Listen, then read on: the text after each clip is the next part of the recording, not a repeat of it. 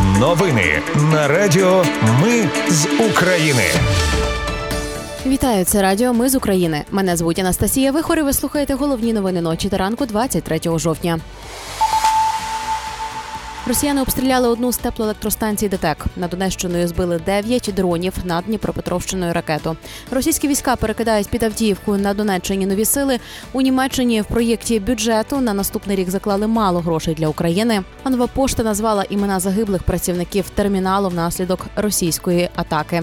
Про все це та більше за мить у новинах на Радіо Ми з України. Російська армія ввечері 22 жовтня обстріляла одну із теплоелектростанцій ДТЕК. Серйозно пошкоджено обладнання енергетики вже розбираються з наслідками. Люди на щастя не постраждали. Сили протиповітряної оборони вночі збили всі 14 безпілотників та авіаційну ракету Х-59, якими Росія атакувала Україну. Про це повідомили в повітряних силах. Двічі протиповітряна оборона працювала на Хмельниччині. Інформації про пошкодження немає. Над Донеччиною збили 9 дронів. Уламки пошкодили дах складської будівлі. Припортової інфраструктури поранених немає. Повідомили в силах оборонах півдня. Ракету Х-59 протиповітряна оборона вразила над Дніпропетровщиною. Від початку цієї доби війська Росії випустили 14 керованих авіабомб по Херсонщині. Зокрема, вночі атакували населені пункти Береславського району. Поранений чоловік повідомили в обласній прокуратурі. Російські війська перекидають під Авдіївку на Донеччині нові сили. Попри великі втрати та труднощі зі штурмом позицій сил оборони, йдеться в звіті Американського інституту вивчення війни. У Німеччині у проєкті бюджету на наступний рік заклали мало грошей для України. Не вистачає понад 5 мільярдів євро. Пише газета Білд.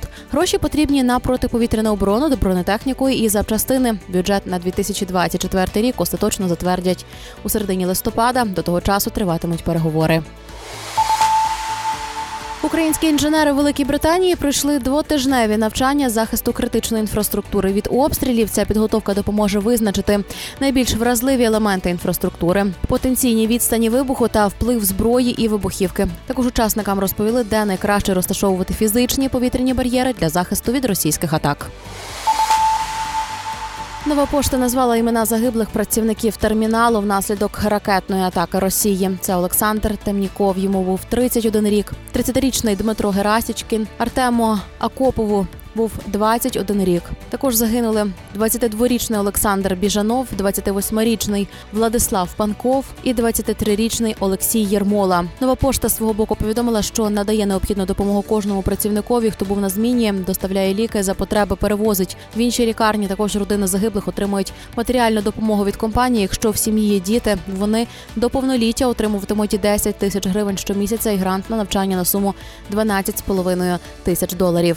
Загалом кількість постраждалих від удару по терміналу нової пошти в селі Коротич Харківської області сягає 17 людей. Нагадаю, Росія обстріляла термінал нової пошти ввечері 21 жовтня. Попередньо удари здійснювали із систем С-300.